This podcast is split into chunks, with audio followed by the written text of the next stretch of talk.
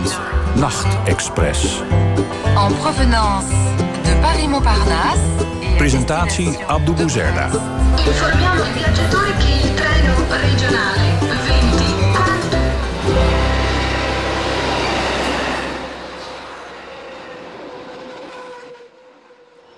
Goedenacht en bienvenue in de Nachtexpress. We hebben de grauwe woonblokken van Warschau achter ons gelaten... en we zijn doorgetrokken naar de Zuid-Franse havenstad Marseille. Het is hier goed vertoeven aan de Middellandse Zee... met uitzicht op de azuurblauwe zee. Maar schijn bedriegt. Corruptie, segregatie en maffiasyndicaten... die innig verstrengeld zijn met de plaatselijke politiek. Onze reisgids komt er vaak van zijn werk... en schrijft eronder schrijft erover in onder andere De Groene Amsterdammer, Dagblad Trouw en De Correspondent. Marijn Kruk is de komende twee uren onze reisgids op halte 7 Marseille.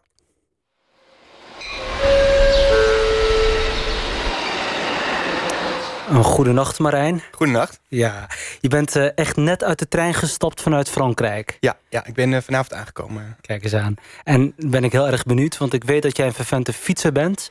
heb je je fiets meegenomen? Nee, ik heb hem niet meegenomen, want dat mag eigenlijk niet in de Thalys. Ja. Maar ik doe dat wel eens als ik naar Marseille ga.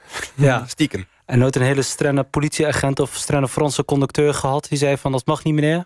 Ja, één keer wel. En toen moest ik hem ook laten staan. Hm. En dat was ook wel vervelend. Maar wat ik doe, is dat ik hem uh, altijd een soort van verstop in mijn uh, tentje. Want ik ga vaak uh, fietsen en dan neem ik mijn tent mee.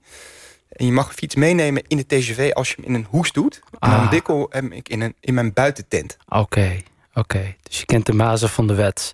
Je hebt ook een tijdje in uh, Aix-en-Provence gezeten. Ja. In de buurt van uh, Frankrijk. Dat was aan het begin van jouw carrière. Ja. Uh, daar was jij om Frans te leren. Toen sprak jij nog middelbaar school Frans, neem ik aan? Nou, eigenlijk nog niet eens. Ik kan me nog een heel goed moment herinneren dat we... Uh, ik was toen inderdaad net aangekomen in... Uh, of ik zou naar, uh, ik zou naar, ja, ik zou naar Parijs gaan. En ik was naar Aix-en-Provence gegaan om, in 2004, in de zomer van 2004, om de taal te leren. Ik weet nog dat ik daar stond en hoe frustrerend het was... dat ik met mijn mede-cursusgenoten op een bankje zat in de pauze... op de Cour Mirabeau. En... en ik ja, in het Frans probeerde uit te leggen wat ik uh, gisteren had gedaan. En dat ik eigenlijk dus niet en uh, ik eigenlijk alleen maar het heden uh, le présent beheerste. En dus niet in het verleden kon uitdrukken. En dat ik een soort van bijna omviel op dat bankje. Daar gebeurt iets met de techniek. Ik kijk mijn collega aan. ja, we kunnen gewoon het gesprek voortzetten. Oké. Okay. Het is heel spannend wat er nu gebeurt. Ja. Mijn uh, techniek uh, kijkt... De techniek kijkt ook heel vragend naar mij. Ja. Ja, want jullie zitten ook in een nieuwe studio, begreep ik. Uh... Ja, dat, dat, dat, die uitleg ben ik jou en de luisteraars verschuldigd. We zitten in een nieuwe studio en in aanloop hier naartoe was het al heel spannend. Niet alles deed het even goed en niet alles begreep ik even goed. En ik was gerustgesteld toen de technicus naast me stond. Maar zo zie je maar dat techniek heel goed is geregeld. Maar soms dan, uh, dan gaat het mis. Mijn excuses. En dan ook aan de luisteraars. Marijn, uh, jij was uh, over jouw uh, school voor ons aan het praten. Ja, precies. Wat... Ik, was, ik zal gewoon even vertellen. Ik, ik, ik was daar in Aix-en-Provence. Dat eigenlijk vlakbij Marseille is. En dat is een soort van... ja, gewoon het chique... Ja, het is een vrij chic plaatsje. Mhm. Heel mondain. Een soort van het wasnaar van Marseille zou je het eigenlijk kunnen noemen. En ik was daar een maand lang om, uh, ja, ik zat daar in een gastgezin om uh, Franse taal te leren in 2004. Ja. En zo leerde ik ook eigenlijk, uh, ja, dat was ook mijn eerste bezoek aan Marseille. Want ik had mijn fiets meegenomen. Die had je toen ook al meegenomen, ja? En ja, ik fietste dus daar wat in de, in de omgeving. En zo kwam ik eigenlijk ook op een dag in Marseille, hoewel ik wel moet bekennen dat ik toen in de trein naar Marseille was gestapt. Ja, en dat is ja. ook een fantastische ervaring. We, gaan het zo uitgebreid over Marseille hebben, uh, uiteraard. Daarom hebben we jou hier. Um, maar ik ben eens benieuwd in die omgeving um, rondom Marseille. Um, uh, hoe groot is het verschil met de stad? En dan heb ik het niet alleen maar over het landschap en, en, uh, en de gebouwen... maar vooral ook over de mensen. En het verschil met welke stad? Met, met, met Marseille zelf. Dus uh, uh, in de omgeving waar jij zat. In dat wassenaar van, uh, ja, ja. van Aix-en-Provence. Nou ja, daar zijn die mensen die zijn vrij bourgeois, zoals dat heet. Hè? Mhm. In, uh, in, in, in Frankrijk. Chique, zeg maar conservatief stemmende, nou, welvarende mensen. En dat is toch een vrij groot contrast met Marseille. Uh, wat toch een arme stad is, een heel diverse stad is... en een rauwe stad is. Mm. ja, dat is een groot contrast. Ja. En hoe kijken zij naar Marseille? Nou, ik denk dat die steden toch op een of andere manier met elkaar uh, vervlochten zijn. Want het is, uh, ja, dat, dat ook... Hè, want in Marseille is toch ook de, de, de zee. En uh, ja, ik denk ook dat, dat mensen die in Aix-en-Provence wonen... graag in Marseille komen. En ik denk dat het andersom misschien wat minder is. Omdat ja. wat je vaker ziet, mensen... Nou ja, mensen die... die, die ja, nou ja, nou, ik, mensen zitten daar een beetje opgesloten ook, hè, Marseille. Mhm. Het is een stad die in een kom gebouwd is. Uh, mensen komen daar niet zo gemakkelijk uit. Ja, nou, ik, vraag het natuurlijk ook omdat het um, uh, een van de onderwerpen is waar wij het over gaan hebben. Die, die rauwheid van de stad Marseille, ja. criminaliteit en andere problematiek ja. uh, die die stad kenmerkt. Uh, ik kan me zo voorstellen dat het ook een beetje angstig wordt gekeken naar Marseille. Van, het is een soort van stadsjungle.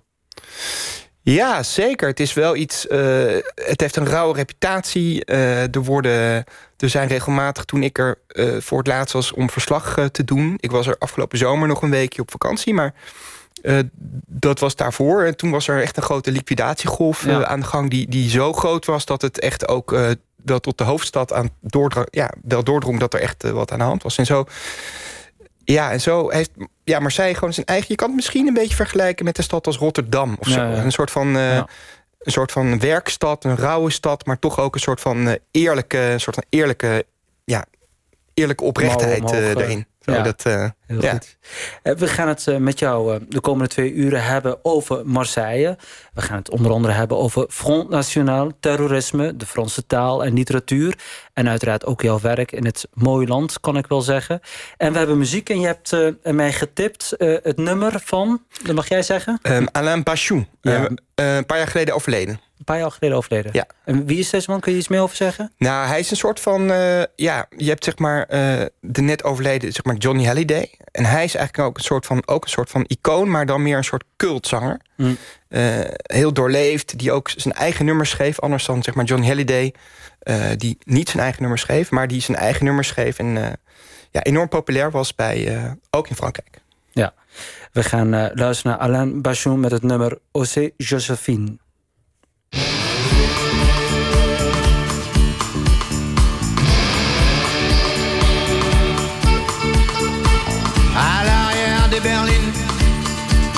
En des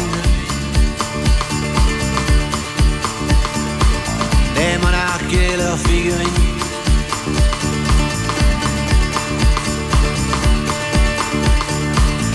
Juste une paire de demi-dieux livrés à. Ils font des petits, ils font des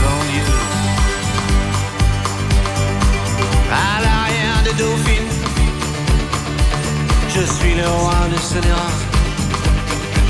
à qui sourit la vie.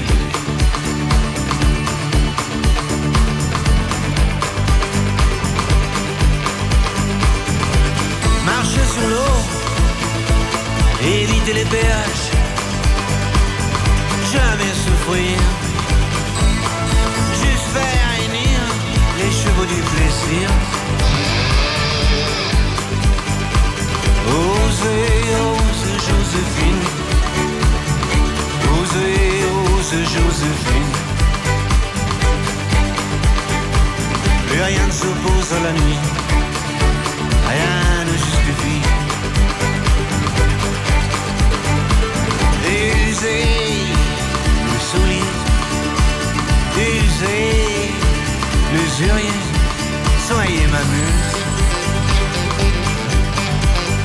Et que ne dure que les moments doux, dure que les moments doux. Et que ne dure. Osez, osez Joséphine. Osez, osez Joséphine. Plus rien ne s'oppose à la nuit. Rien ne justifie. Osez, osez,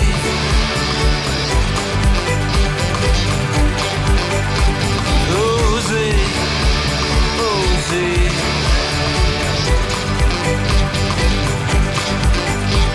Oser, oser, Joséphine. Oser, oser, Joséphine. Plus rien ne s'oppose à la nuit. Rien ne justifie. Josephine van Alain Bachon.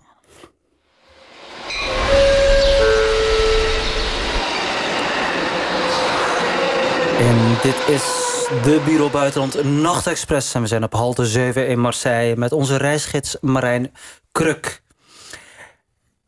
Marijn, eh, ja, uh, we zijn dus op halte 7 in uh, Marseille. Hier liet koning Lodewijk XIV in de 17e eeuw zijn kanonnen richten op burgers... en niet op zee, wat gebruikelijk is. Marseille staat van oudsher altijd een beetje met de rug naar Parijs. De tweede stad van Frankrijk. In inwonersaantal is een populaire bestemming voor migranten...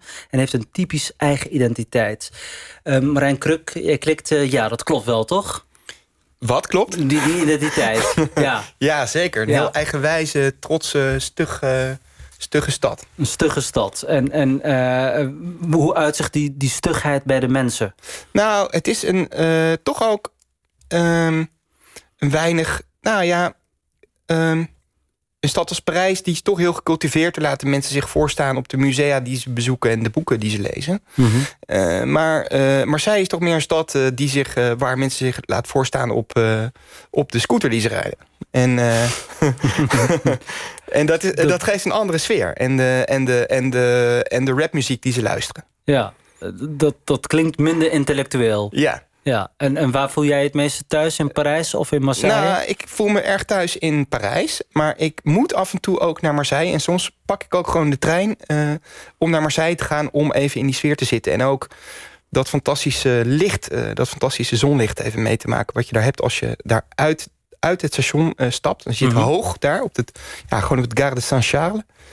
En dan stap je uit en dan stap je op dat plateau... en dan kijk je zo over die hele baai eigenlijk, over die hele golf. En dan zie je zo eigenlijk... Zo, ja, zeg maar, dus die Notre-Dame de la Garde zie je zo. Die, die, eh, die kerk die, die, eh, ja, die over de hele stad eh, uitkijkt. En waarvan, ja, gewoon, en waarvan toen ik eens een interview had met, jo met José Darigo... een befaamd lokaal misdaadspecialist... die mij zei van, ik moet even het citaat erbij pakken... maar die Ja. zei, de Notre-Dame de la Garde waakt over ons... schittert over ons en schittert ons eh, tegemoet. maar daaronder, maar daaronder eh, kruipen en krioelen wij. Kruipen en krioelen wij. Ja. Dat, dat kruipen en krioelen, we gaan niet de hele tekst ontleden semantisch... maar, eh, Nee. maar dat kruipen en krioelen, dat, dat, dat vraagt om toelichting. Ja, dat vraagt om toelichting omdat dat natuurlijk ook een beetje refereert aan, aan het zondige karakter van die stad. Hm. Waarin toch ook veel illegaal, ja, illegaals gebeurt. En ja, waar mensen niet, eh, ook niet eh, altijd, al- altijd even nauw nemen met echtelijke trouw. En er veel- altijd veel, eh, ook veel afrekeningen zijn. en Dat vind veel, ik allemaal wel heel spannend. De Ja, stad waar je ja. bij wilt zijn. Ja, het, zit, nou ja, het is een, ook een stad die een beetje naar de zelfkant leunt. En dus dat, Ja. waar die normen die in Frankrijk zo, ja, waar de norm die in de rest van Frankrijk zo belangrijk is, waar, ja, waar, die, ja, waar die niet altijd even goed, even sterk wordt nageleefd. Ja. Wij, althans voetbalminnend Nederland... kennen deze stad met name van de beroemde voetbalclub Olympique Marseille. Eh, wat merk je daarvan als je op straat rondloopt? Nou, het is een, eh, nou, zeg maar, Olympique Marseille is zeker een, een eh, het is natuurlijk een merk, maar het is ook echt eh, deel, van die, ja, deel van die identiteit van de stad. Hm. En het is, eh, nou ja. Meer dan in andere steden, bijvoorbeeld Parijs... wat je ook heel goed kent en waar je overigens ook woont. Ja, ja. Nou ja, je hebt natuurlijk, eh, zeg maar in Parijs heb je, heb je, heb je, heb je Saint-Germain. En, maar dat is toch veel minder aanwezig in Parijs. Je ziet niet, eh, zoals in Marseille, eigenlijk op- ja, ja, gewoon op elke straathoek een soort winkeltje of dat logo van hè, dat lichtblauwe logo, lichtblauw met wit eh, van de Olympique de Marseille, waar iedereen eigenlijk trots is en een shirtje heeft of een petje heeft of zo. Dat, dat is eh, toch veel minder in Parijs, veel minder aanwezig. Ja, het is ook een, een club die de eigen regionale karakter vertegenwoordigt... die heel specifiek is. Ja, ja. En, Ja. en het is zelfs zo dat, dat er vanuit, vanuit de sport, dus vanuit die... Want ik heb wel eens, een, eh, ik, ja, ik heb wel eens de manager van Olympique de Marseille gesproken. En, die, en ze laten zich er ook op voorstaan dat ze een soort van sociale rol in die stad eigenlijk te vervullen hebben. Dat het dus eigenlijk een.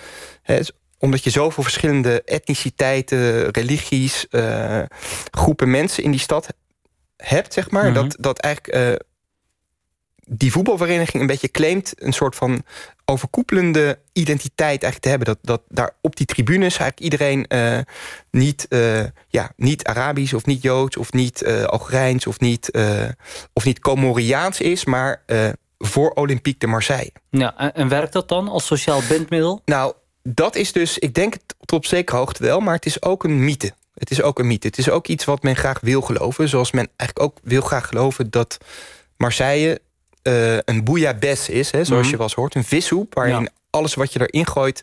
eigenlijk uh, smaakverhogend werkt. Mhm. En uh, ook, ook een soort van, nou ja, een soort van eenheid is. Zo, dat, dat zijn ook mythes die in die stad leven... en die men ook graag wil geloven. Maar die wel vaak ook een werkelijkheid verhullen. Ja, je noemde al een aantal etniciteiten. Uh, waar, waar, wonen die in de stad? Of is dat allemaal een beetje gemend? Is dat een bouillabaisse? Nou, dat is tot op zekere hoogte een bouillabaisse. Maar wat ook wel toch wel is dat iedereen toch wel erg, erg in zijn eigen wijkje zit. Hè. Je hebt dus Belsunge, dat is, zit een beetje in het, in het hart van de stad. Bij de Vieux-Port, daar zitten vooral, toch vooral Noord-Afrikanen uit Algerije en Marokko. Mhm. Een beetje door elkaar. Je hebt Le Panier, wat een echt een ouderwetse volkswijk is. Andoume, waar vooral de Corsicanen zitten. La Castellane, waar, veel, ja, waar ook veel Algerijnen zitten... maar ook veel mensen uit de Comoren. Ja. Uh, uh, waar, waar, weer, waar, waar weer veel Joden zitten. Mhm. Dus um, er is zo die claim dat iedereen met elkaar wel uh, kan... maar als het erop aankomt, verschilt iedereen zich er ook, ook, ja, gewoon ook graag weer liever in zijn eigen wijkje. Ja, en uh, hoe is dat zo gekomen? Het, natuurlijk historisch, maar gaan die, zoeken die groepen elkaar op? Of, of is het gewoon onveilig misschien om voor de ene etniciteit om in een andere wijk te zetten? Ja, ik stel wellicht een ja, hele domme nou, vraag, is, maar ik ben heel benieuwd. Nou, het is nou, je moet ook niet denken dat, dat iedereen zich daar een soort van uh, ingebunkerd zit of zo. Ja. Uh, uh, maar het is natuurlijk toch zo dat, ja, dat, dat uh, zoals het toch vaak werkt, het is inderdaad een stad die wordt bepaald door immigratie. En, en als jij net aankomt uit, uit, uit een of ander land, dan Ja. zoek je toch in eerste instantie de mensen op uh, ja, die ook uit het land komen met wie je iets hebt. En, Ja. en, en dat klit allemaal een beetje aan elkaar. En dat gaat ook wel vermengen op een gegeven moment.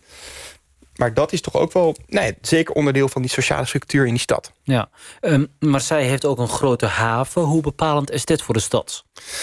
Nou, dat is natuurlijk zeer bepalend, omdat dat toch ook een haven altijd zorgt voor werk en ook voor natuurlijk, ja, voor, um, voor, voor, ja, voor input. Hè. Er komen, eh, want het is niet alleen maar een, een overslaghaven, er komen ook grote cruiseschepen, er komen, er komen marineschepen binnen, er komen dus heel veel pleziervaart. En dat geeft natuurlijk een soort input altijd van nieuwe dingen, zoals dat met elke havenstad is. Mm -hmm.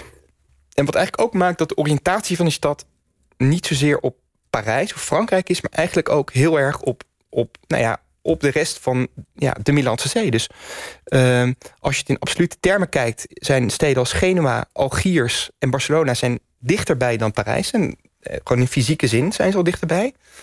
Maar ook in culturele zin uh, zijn ze soms dichterbij. Ja, het betekent dus ook dat ze, zoals ik dat in de intro al zei... met de rug staan naar Parijs. Ze zijn echt gericht op die andere Middellandse zeesteden. Ja. En, en zijn ze daarmee ook het meest zuidelijk uh, qua temperament en, en qua doen en laten nou, in Frankrijk? Het kan nog ietsje zuidelijker natuurlijk. Hè. Je kan nog naar Corsica.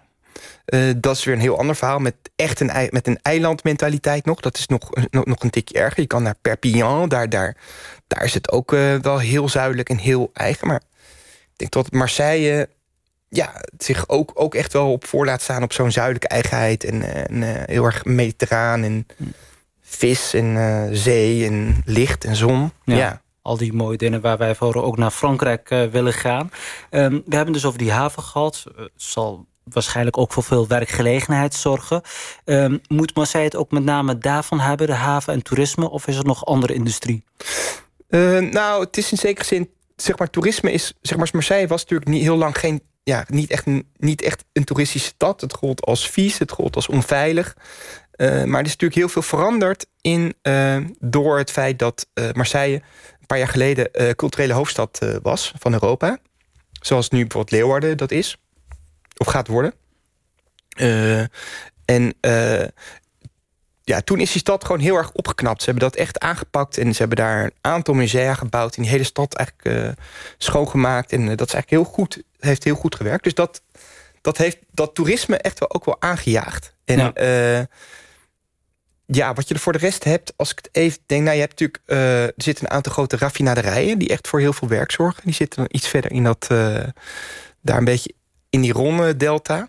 Je hebt ook wel veel industrie wat zo rondom er zit. Een helikopter, uh, zit, Eurocopter zit daar zo. In dat bekken daarachter zit toch wel ook wel veel industrie. Ja. Maar het, het kent ook heel veel armoede. Ja, zeker. Zeker als je bijvoorbeeld uh, een beetje naar die naar, ja, naar de vijfde en zesde, ja, naar de vijfde en zesde uh, arrondissementen gaat. Mm -hmm. Dan zie je bestuursrechtelijke indeling. Ja, ja, precies. Ja. Zoals ja, zeg maar, de, grote, de grote Franse steden, zoals uh, Lyon, uh, zeg maar Parijs en, uh, en Marseille, die hebben allemaal, ja, die zijn verdeeld in, ja, in deelgemeenten en die heten arrondissementen. Ik geloof dat je in Marseille heb je daar geloof ik 12 of 13. Mm -hmm. uh, en ik zei de 15e en 16e, maar ook volgens de, de 12e en de 13e, die zitten een beetje in het, uh, in het westen. Mm -hmm. En daar zie je dus echt van die enorme flats en van die wijken waar, waarvan je denkt van, nou ja, wat een enorme monsters zijn dat. En daar, ja, ja dat is heel erg, wel heel erg verpauperd. Ja, gaan we het uh, zo naar het nummer van Elbow, One Day Like This, gaan wij daar verder over doorpraten.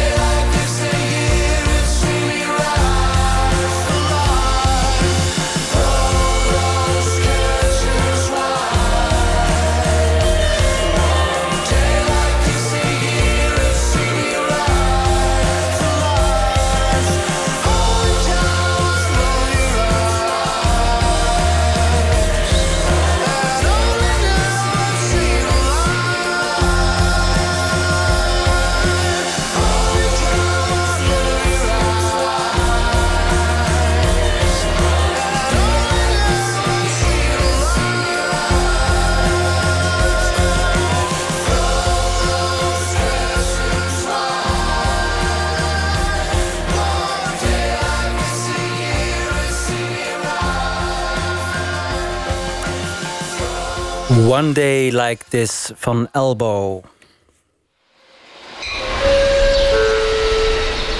avec ta vie. Tu sors les armes, c'est toi le boss. Personne qui rivalise. T'as ton équipe, mais la seule chose qui te suit, c'est la mort dans tes valises. Oh Marseille, pourquoi tu sors la calache? Y'a toute la France qui nous regarde. Y'a trop de cadavres sous les plages.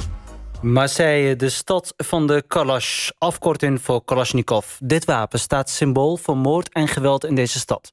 De lokale misdaadsyndicaten doen goed zaken aan, ehm, aan de Franse zuidkust. Marijn Kruk, onze reisgids in deze stad. Hoe gevaarlijk is Marseille? Is het echt zo gevaarlijk zoals bijvoorbeeld in deze rap wordt bezonnen? Nou, nee, voor jou en mij is het... Oh. Voor jou en mij is het niet gevaarlijk. Maar als jij, eh, als jij bent opgegroeid in, in, een, in, een wat, eh, in een beetje een achterstandswijk... dan is de kans aanzienlijk dat jij eh, een of ander handeltje hebt... eh, in, in iets duisters. Dat kan van alles zijn. Dat kan in wapens zijn. Dat kan ook misschien gewoon in vrij onschuldige smokkelwaar zijn. Of eh, dat je een beetje gokt of zo. Dan is de kans dat jij op een of andere manier verwikkeld raakt in een nou ja, in een maffia-achtige organisatie aanwezig. Ja. En dan is het een ander verhaal. Het zijn voor de jongeren in die armere arrondissementen... waar we het al eh, eerder in deze uitzending over gehad hebben. Ehm, eh, eh, het zijn nogal flink wat ehm, moorden die daar gepleegd worden. Je hebt het al eerder gehad over een geweldsgolf. Ja. Waar komen deze Kalashnikovs vandaan? Want dat zijn toch wel de meest gebruikte wapens. Ja, nou, eh, er zijn natuurlijk twee haarden waar ze vandaan komen. Ze kwamen natuurlijk in eerste instantie uit voormalig Joegoslavië. De laatste jaren komen ze vooral uit Libië. Eh, daar was die burgeroorlog eh, in 2011, die ik overigens ook zelf eh, verslagen heb een aantal jaar. En daar kwamen zoveel wapens echt tevoorschijn. En toch wel veel van die, een aantal van die wapens ehm, zijn toch wel ook wel verspreid door dat mediterrane, ja, zeg maar door dat mediterrane bekken. En terechtgekomen in handen van, ja, van drugs, bendes, eh, maffia. eh, Ja, ja, en, en de onderwereld van Marseille. je, je noemt ze maffia. Kunnen we ook echt spreken van een maffia zoals we dat bijvoorbeeld kennen uit Napels? Nou, dat gaat natuurlijk heel ver, omdat die maffia daar is natuurlijk zo historisch verweven met de samenleving helemaal. Dat zit in al die haarvaten van de, van de samenleving. Zo zou ik het denk ik niet willen zeggen, maar wat toch een heel belangrijk kenmerk is van maffia... is dat de onderwereld en de bovenwereld eigenlijk eh, verbonden zijn. Dat de peetvaders eh, eh, zaken doen met de politiek. En eh, die link is in Marseille altijd wel gelegd historisch. Dus, eh, en dat hing ook samen met etnische groepen. Dus met, ja, met de Italianen die dan kwamen. En die hadden dan op een gegeven moment hadden die, hadden die peetvaders. En die hadden ook mensen in de politiek. En die konden dan zaken met elkaar doen. Ja, en zijn er ook corruptieschandalen van politici in Marseille... waarbij blijkt dat er eh, samengewerkt is met die onderwereld daar? Ja, voortdurend, voortdurend. Dat was, eh, je had een, eh, eh, je had, de, eh, ik ben hun naam even kwijt, maar je had twee broers die, van de Partie Socialisten, die zaten daar altijd, ja, die zaten er altijd in. Dat was ook, ja, dat hing ook weer samen met de haven. Daar was corruptie en met bescherming, afpersing. eh, ja, dat, dat, dat, eh, dat komt zeker voor. Ja. Ja, eh, in 2012 toen eh, liep het zo de spuigaten uit... dat er eh, door de nationale regering nota bene in Parijs besloten werd... om een zogenaamde security zone of safety zone... een begrip die wij nu kennen van Syrië... ingesteld wordt. Dat is de eerste keer in de Franse geschiedenis, heb ik begrepen... uit verschillende media. Ja. Hoe is het sindsdien gegaan? Is het, is het veel minder geworden? Met andere woorden, heeft de politieke justitie er grip op gekregen? Nou, volgens mij nog niet echt. Want kijk, dat was trouwens wel een moment dat het ook voor jou en mij gevaarlijk zou zijn. En dat was dus ook waarom dat werd eh, afgekondigd. Omdat die afrekeningen zo, eh, zo talrijk werden. En als jij inderdaad, dat de kogels vlogen daar op een gegeven moment gewoon echt eh, in het rond. En als jij dan daar op de verkeerde plek stond, dan had je gewoon kans dat jij ja, gewoon werd getroffen door een, door een kogel uit een Kalashnikov. Ja. En ik kan me dat nog wel goed herinneren. Maar een van die, pro- want een van die problemen was ook dat, dat de politie zelf heel corrupt was. En dat de politie zelf ook midden in die drugsdeal zat. En eh, dat moest toen ook worden aangepakt. Ja. En, en eh, nou ja, de afgelopen paar jaar heb ik er iets wat minder, eh, is dat wat minder in het nieuws. Mhm. Dus ik denk dat daar wel iets gebeurt. Maar dat is toch iets wat heel diep in, toch in, heel diep in de DNA van die stad zit. Ja, het probleem is niet zozeer eh, repressie in, eh, in Frankrijk in het algemeen. Want in dit land blijft de gevangenispopulatie maar groeien. Ehm, anders dan in de rest van West-Europa. Ehm, we hebben recent nog stakingen gehad van gevangenisbewarers. Omdat de werkdruk te hoog wordt. Veel mensen op één cel. Of is het misschien wel het probleem dat mensen zo snel de bak invliegen... en eh, in de bak verder worden opgeleid tot zwaardere criminelen? Nou, een veel gehoord verhaal. Dit is natuurlijk, en dit geldt natuurlijk niet alleen voor Marseille. Je hebt die, eh, nou ja, je hebt die fantastische film eh, van Jacques Audiard, eh En Prophète, die, die, ja, die dit beschrijft. Dus dus hoe, hoe die gevangenis er van binnenuit uitziet. Het is een heel. Ja, het is echt een. ja, het is echt een, een, een, iets wat heel. Ja, wat heel, wat heel slecht geregeld is in Frankrijk. Zoals Poetin eh, slaat, slaat daarmee terug. Ik kan me nog herinneren dat, dat François Hollande, de vorige president... eh, Vladimir Poetin aansprak op het gebrek aan vrijheid van meningsuiting in, in Rusland. En dat Poetin dan terugsloeg van ja, het, het kijken naar je eigen gevangenis. En daar had hij natuurlijk toch wel een punt. Het, Frankrijk bungelt al jaren onderaan alle lijstjes op Europees niveau wat dat betreft. En ze slagen daar toch niet in om, dat, om, dat, eh, ja, om daar echt iets aan te doen. Dat, dat, eh, dat is erg wonderlijk. En, en de huidige president Emmanuel Macron, heeft hij daar een eh, prioriteit van gemaakt? Nee, nee, nee. Ik heb hem daar niet over gehoord. Nee. Ook niet tijdens die stakingen en die rellen die waren uitgebroken recent. Dat volgens mij. Ja, want dat Nee. zou namelijk Ja. een moment Ja. kunnen zijn geweest Ja. om dat eindelijk een keer wel aan te pakken. Ja, ja. Oké. Mer- merkwaardig. Eh, eh, misschien toch nog even één vraag over die gevangenissen. Het zijn eh, met name, heb ik de indruk, vaak ook gekleurde Fransen. Dus niet de blanc, maar de black en de burg. De Ja. zogenaamde Maghrebijnen Ja, in ja. de Franse samenleving. Ja.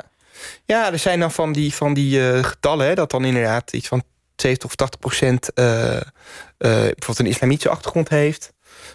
Wat dan weer vaak wordt aangevoerd... hoe, hoe, verderg, ja, hoe verderfelijk de islam is. Op Ja. een soort van raar soort van redenering. Terwijl ik toch denk, als je een goede moslim bent... zorg je dat je buiten de gevangenis blijft. Ja. Maar ehm, ja, goed, ja, tuurlijk. Maar dat hangt natuurlijk ook samen met dat deze mensen zitten ook, eh, nou ja, zitten ook eh, überhaupt al eh, ja, aan de onderkant van de samenleving. De dus samenleving. Ja. die groep komt ook sneller in de gevangenis. Ja, je eh tikt het al aan, identiteitspolitiek in, eh, in Frankrijk... en dan in het bijzonder in deze ehm, Zuid-Franse havenstad Marseille. Daar gaan wij ehm, in de rest van het half uur... eh, wat ons resteert van ehm, het eerste gedeelte van Halte 7 Marseille over doorpraten. We gaan naar nieuwe muziek, Fast Car van Tracy Chapman.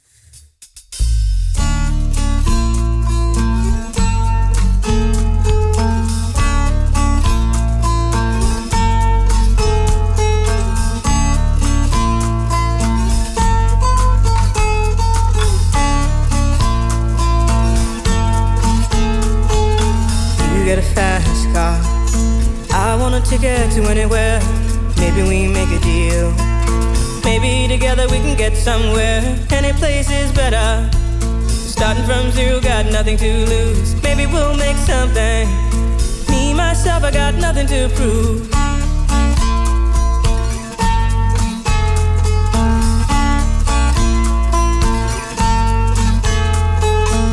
You got a fast car.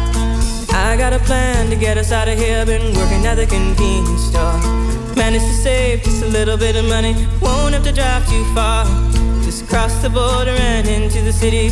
You and I can both get jobs and finally see what it means to be living.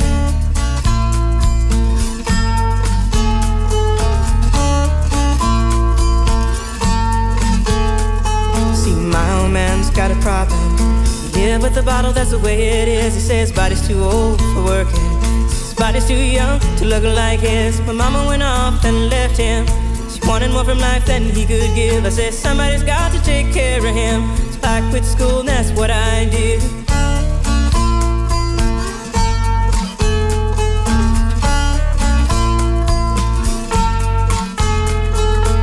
You get a fast car. Is it fast enough so we can fly away? We gotta make a decision. Leave tonight or live and die this way.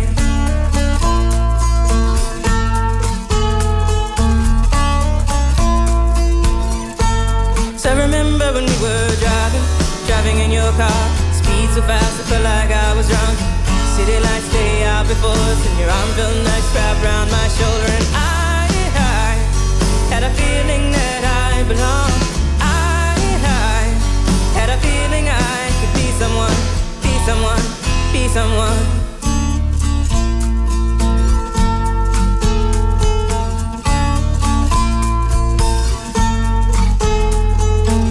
You got a fast car. We go cruise and entertain ourselves. Still ain't got a job. Now work in the market as a checkout girl. I know things will get better. You'll find work and I'll get promoted. We'll move out of the shelter. Buy a bigger house and live in the suburbs.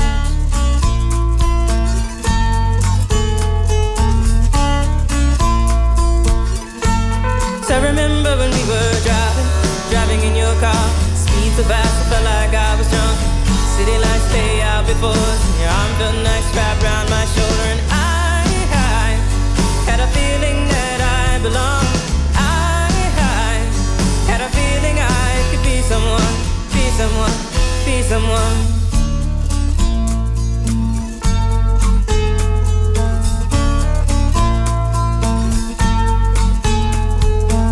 You got a fast car Is it fast enough so you can fly away. You gotta make a decision. Leave tonight or live and die this way.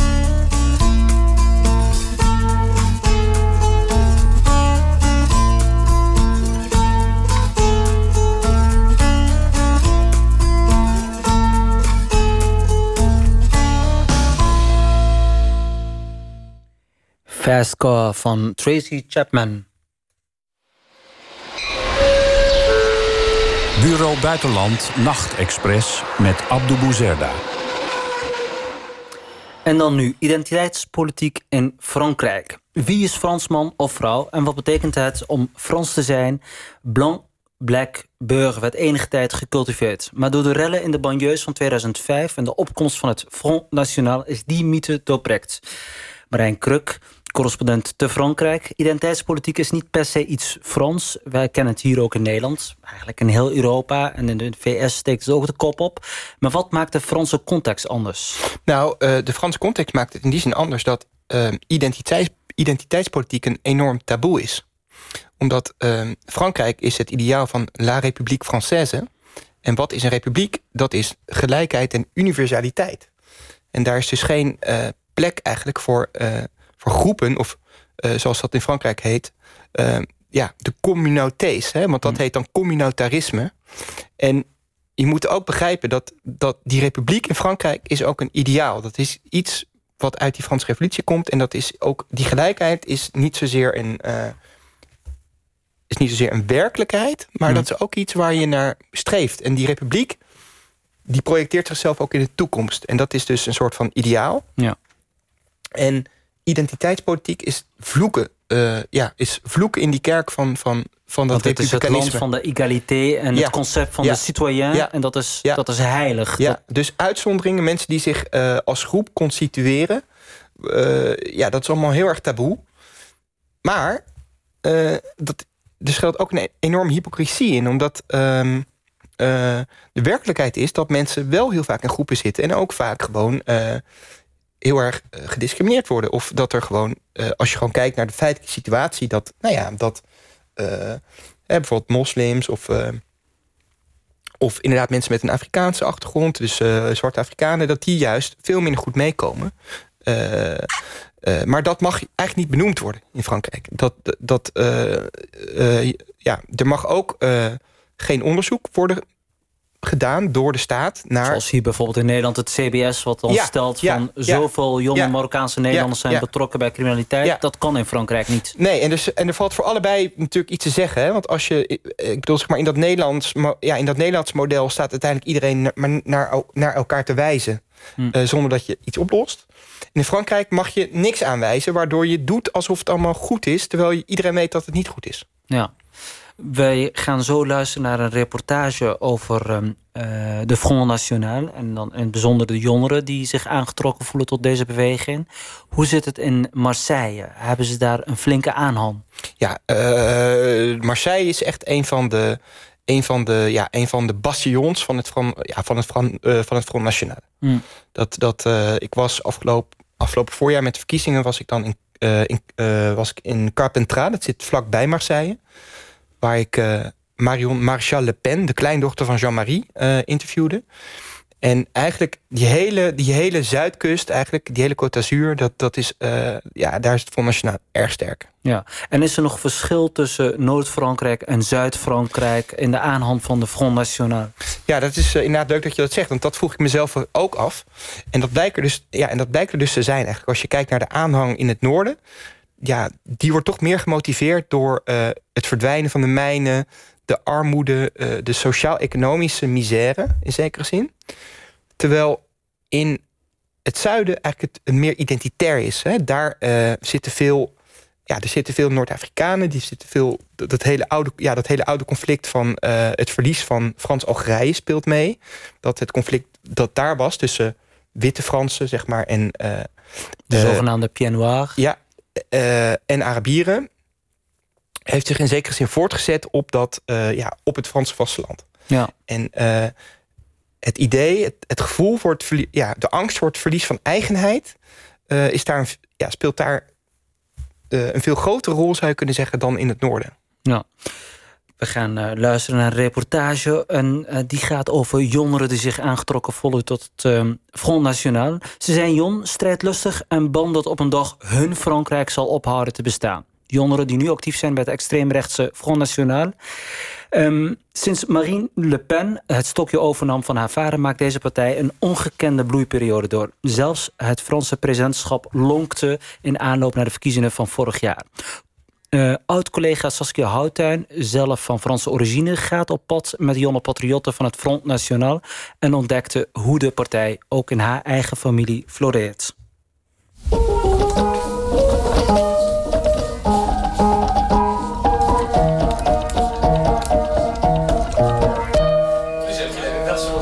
Ah Elk jaar klinkt hij weer een beetje valser. De piano van mijn oma.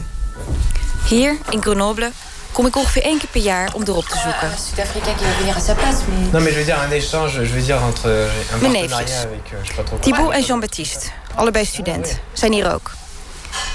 Er is saucisson, er is muscatwijn. We praten bij, halen herinneringen op. En al snel vervallen we onvermijdelijk in discussie. Il y a des gens qui sont en gros. Euh, Qui, enfin, qui vont pas voter le FN, mais en plus, ils, ils comprennent pas que les gens qui votent le FN, ça peut être des gens tout Ze à fait zijn normaux. verontwaardigd, boos zelfs. In Frankrijk, zeggen ze, worden de aanhangers van het Front National... de extreemrechtse partij van Marine Le Pen... weggezet als racistische debielen. De partij wordt gedemoniseerd. Veel Fransen snappen volgens hen niet dat het ook heel normale mensen zijn... die op het Front National stemmen.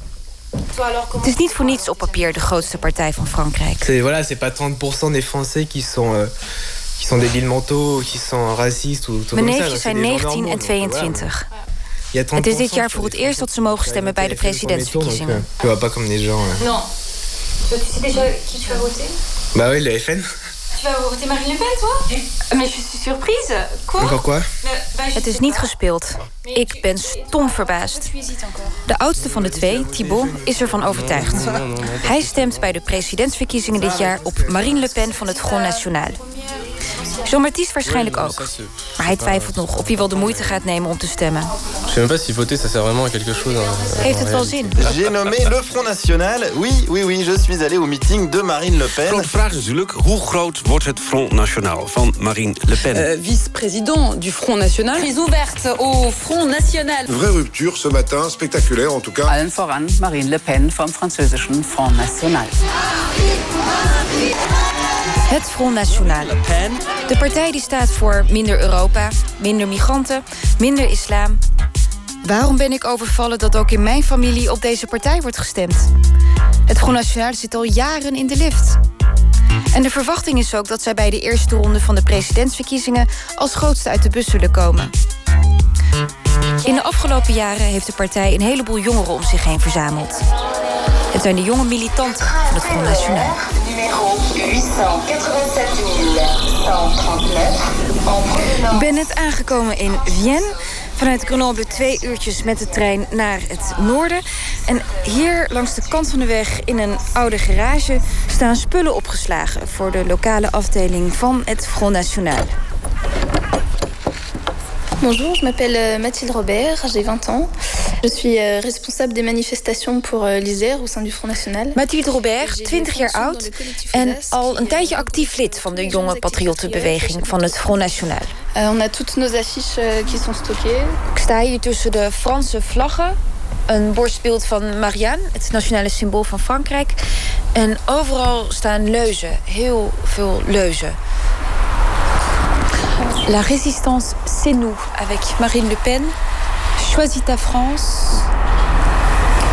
Wij zijn het verzet met Marine Le Pen. Le Front National séduit pas mal les jeunes euh, pour, euh, pour justement la priorité nationale. Il faut savoir que les het Front National doet het goed bij de Franse jongeren, zegt Mathilde. Want ze hebben het niet makkelijk in Frankrijk. Ze worden hard getroffen door de werkloosheid met name. Die heel hoog is, zo rond de 25 procent uh, onder de Franse jeugd. En ze zijn ook echt toe aan iets nieuws, zegt ze. De Franse jeugd is strijdlustig, want ze zijn helemaal klaar met hoe in de afgelopen decennia politiek uh, is bedreven. En zijn daarom bereid om te vechten. Ja, echt te vechten voor een beter Frankrijk. De l'emploi, sans précarité. Et euh, voilà, dans un monde meilleur. Donc euh, voilà, les nouvelles générations sont en train de se lever.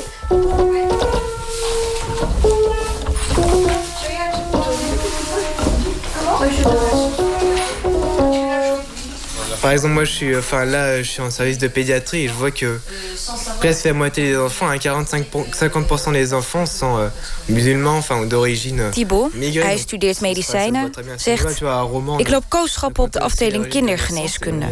En meer dan de helft van de kinderen die daar komen... zijn moslimkinderen. c'est vraiment un sujet très tendu parce que tu dis ça comme ça dans la rue, par exemple, de façon vraiment très très simplifiée et grossière. Tu dis il y a plus En Jean-Baptiste zegt, als je dat hardop zegt, dat er meer moslims zijn...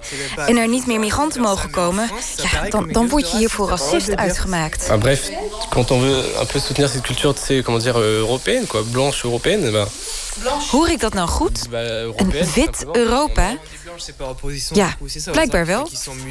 Mijn neefjes zijn bang dat Frankrijk anders haar culturele waarde verliest. Als we de peilingen mogen geloven, stemt een derde van de Franse jongeren dit voorjaar op het Front National. Maar ja, wie vertrouwt er na de Brexit en Trump nog op peilingen? Dit is wat we wel weten. Bij de regionale verkiezingen in 2015 gingen maar weinig jongeren naar de stembus. Maar wie wel gingen stemmen, dat waren vooral aanhangers van het Front National. Bij de eerste ronde was de partij de grote winnaar onder jongvolwassenen tussen 18 en 35. Hoe krijgt het Front National dat voor elkaar? Dat vroeg ik aan. Florent Gougou, enseignant-chercheur à Sciences Po Grenoble. Ik zit naast Florent Gougou, Front National onderzoeker aan de universiteit in Grenoble. La stratégie de Marine Le Pen à l'heure actuelle elle consiste d'abord à partir du bas. Ja, wat meneer Gougou hier vertelt is dat Marine Le Pen een strategie heeft. Namelijk eh, onderaan beginnen, dus zoveel mogelijk kleine eh, dorpjes eh, op het platteland. Daar een sterke achterban opbouwen en van daaruit steeds breder door het land trekken.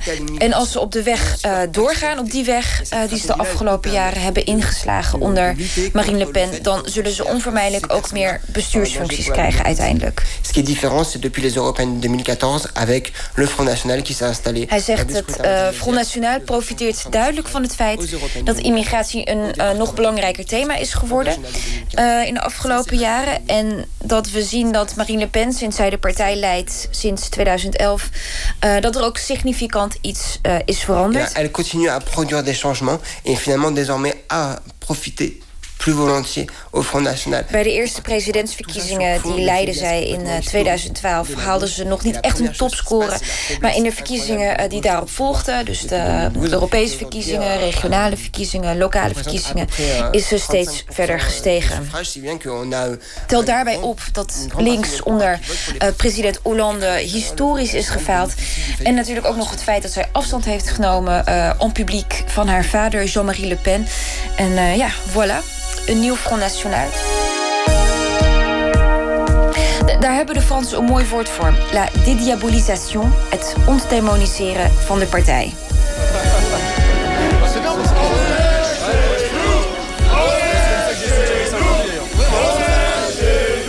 chez nous.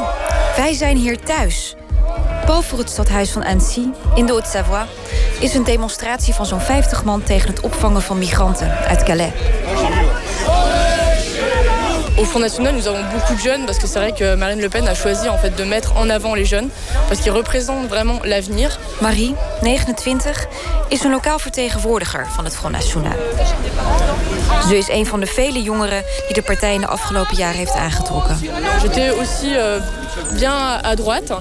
Donc j'ai voté euh, Sarkozy en fait euh, pour lors de son premier mandat. Ze stemde altijd al op rechts, zegt ze. En in 2007 heeft ze nog op Nicolas Sarkozy gestemd, die toen ook de presidentsverkiezingen won. Maar ze voelde zich al snel verraden. Hij maakte zijn beloftes niet waar. En daarom besloot zij zich aan te sluiten bij Marine Le Pen. En nu staat ze hier. Want uh, Marine Le Pen heeft tenminste echte ideeën, vindt ze. Nous avons uh, pas, mal de, pas mal de problèmes en effet sur uh, l'insécurité. Problemen met onzekerheid met name, zegt ze. Een vrouw in Frankrijk kan zich hier niet kleden zoals ze wil. Volgens haar, zonder dat ze wordt lastiggevallen. honte de s'habiller comme on a envie de s'habiller, mais on est en France. Enfin, on n'est pas dans un pays ja, ze zegt, we leven hier in Frankrijk, niet in een of ander moslimland. We hebben bepaalde vrijheden hier en heel veel Françaises zoals ik... kunnen niet meer doen of dragen wat ze willen. Là, je n'ai pas vraiment d'étiquette, mais euh, en ce qui concerne 2017, je voterai Front National. J'appellerai tout, mon tout mon entourage à faire de même. On est de plus en plus... Florian weet het zeker. Hij stemt dit jaar op het Front National. De superbe alternative. Ça vaut le coup d'essayer pour un vrai changement. Het is de enige partij die ertoe doet, zegt hij. Waarom niet? Het is het proberen waard.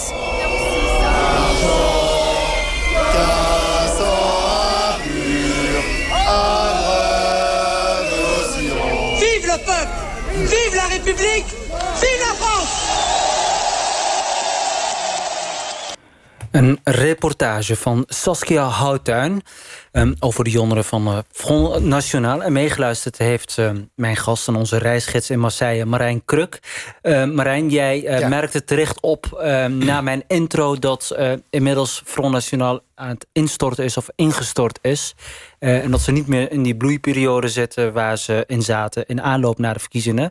Um, zou je het kunnen uitleggen hoe hoe zwaar die crisis is voor de Front National.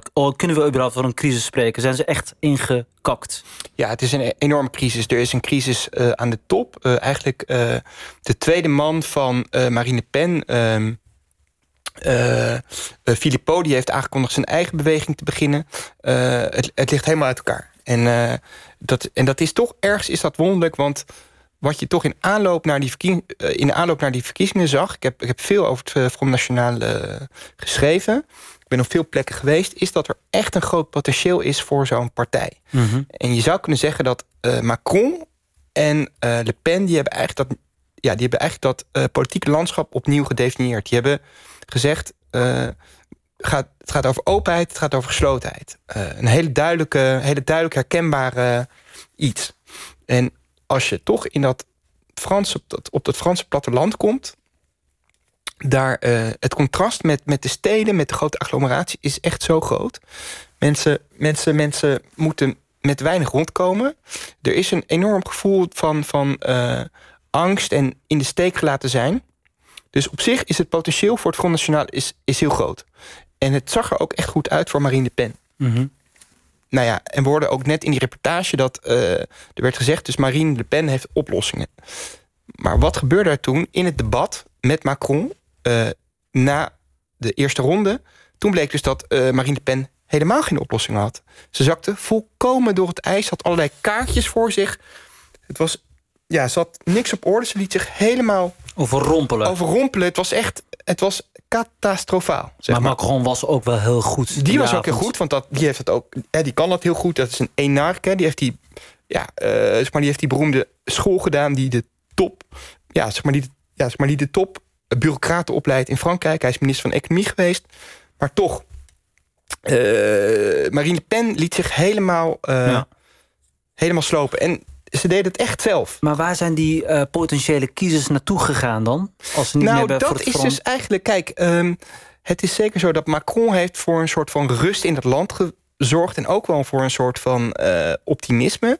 Maar je moet toch niet vergeten dat...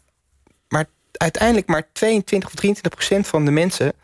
Ja, uh, die gestemd hebben, hebben op hem gestemd. Hè? De rest hebben eigenlijk meer dan 5% van de Franse kiezer heeft extreem, uh, ja, heeft op, ja, heeft extreem gestemd. Ja. dus of extreem links, extreem rechts... of een paar kleine, zeg maar, trotskistische splinters.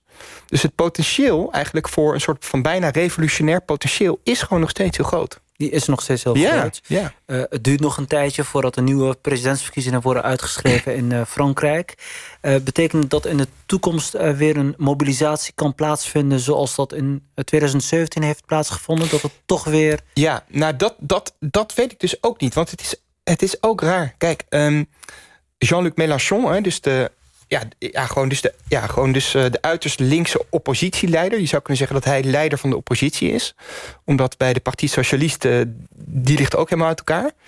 Um, die heeft gewoon afgelopen najaar moeten toegeven... dat, uh, dat het 1-0 voor Macron stond. En voordat uh, iemand als Jean-Luc Mélenchon... die echt een ijzervreter is, zoiets toegeeft... dan is er echt iets aan de hand. Ja. Macron... hoe ik zou niet zeggen dat hij impopulair is... want hij is de eerste president sinds, sinds 40 jaar... die erin slaagde om een soort van negatieve... Uh, ja, een soort van uh, negatieve spiraal in de peilingen te keren. Um, je voelt ook dat, dat, dat, ja, je voelt ook dat er, zeg maar, de bereidheid om echt in het geweer te komen er ook niet is. Ja. En um, dat, met andere woorden, Macron uh, heeft een veilige positie op dit moment. Ja, absoluut. absoluut. Ja. Er is eigenlijk niemand die een vuist. Ja, er is eigenlijk niemand die een vuist zeg maar, tegen hem. Uh, Over de populariteit van uh, Emmanuel Macron gaan we verder doorpraten in het uh, tweede uur. Mocht u het tweede uur moeten overslaan omdat u vroeg op moet, geen zorgen. U kunt ons terugluisteren op, op onze app, de Bureau Buitenland Nachtexpress. Luister bijvoorbeeld naar onze aflevering over het bruisende Istanbul of de ambitieuze Marokkaanse stad um, Rabat. En ja, de eindtune begint al te klinken. We zijn na het nieuws weer terug met halte 7, Marseille.